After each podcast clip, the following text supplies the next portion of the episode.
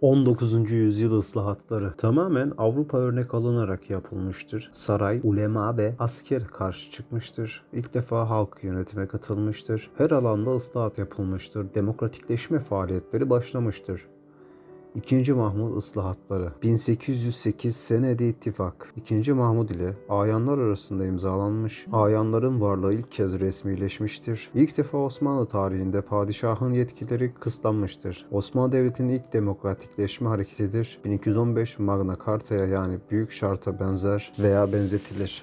Yönetim alanında yapılan ıslahatlar yani idari alanda yapılan ıslahatlar ayanlığı kaldırmış, köylere muhtar, eyaletlere müşir atamıştır, tımar sistemini kaldırmıştır, müsaadele sistemini kaldırmıştır, devlet dairelerine resmini astırmıştır, tasviri Hümayun adı veriliyor, evkaf vekaleti yani vakıflar müdürlüğünü kurmuştur, belediye işlerini düzenlemek için ihtisap nezaretini kurmuştur, pasaport uygulamasına geçilmiştir, İstanbul'a gelenler için mürur tezkeresi düzenlenmiştir. Bu da bir nevi İstanbul için pasaport gibi bir şey. İdari işlemleri ve ıslahatları düzenlemek amacıyla Darüşşura'yı Baba Ali kurulmuştur. Memurların yargı ve herfi işlemleri için Meclis-i Valayı Ahkamı Adliye kurulmuştur.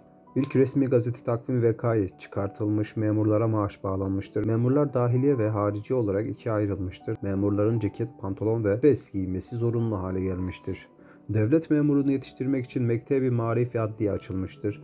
Posta teşkilatı kurulmuştur. Divanı kaldırılmış yerine heyeti vükela yani bakanlar kurulu kurulmuştur. Divan üyelerinin nazırlığa yani bakanlığa çevirmiştir. Bu nazırlıklar şunlardır. Sadrazam Baş Vekalet, Reisül Katip Hariciye Nazırlığı, Sadaret Ketüldağ Dahiliye Nazırlığı, Şeyhülislam ise Bab-ı Meşihat Dairesi.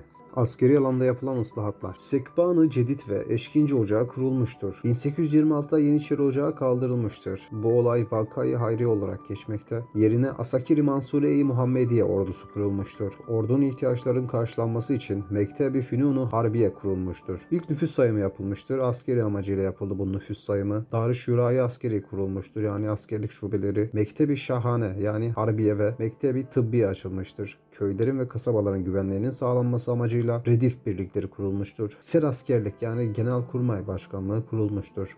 Eğitim, kültür ve sağlık alanında yapılan ıslahatlarsa Avrupa'ya eğitim amaçlı ilk öğrenciler gönderildi. Mektebi Ulum Edebiye ve Rüştiyeler yani ortaokullar açılmıştır. Karantina uygulanmıştır. Yurt içinde geziler düzenlenmiş, ilk öğretim zorunlu hale getirilmiştir sadece İstanbul'da. Mehterhane kapatılmış yerine Donezitti Paşalar tarafından Mızıkayı Hümayun kurulmuştur. Yabancı dil bilen Müslüman diplomat yetiştirmek amacıyla tercüme odaları kurulmuştur. Ekonomi alanında yapılan ıslahatlarsa fesane açılmış, bez fabrikası açılmış, ihracata önem verilmiş, yerli malı teşvik edilmiş, memurun giyeceği kıyafetlerin yerli malı olma zorunluluğu getirilmiştir.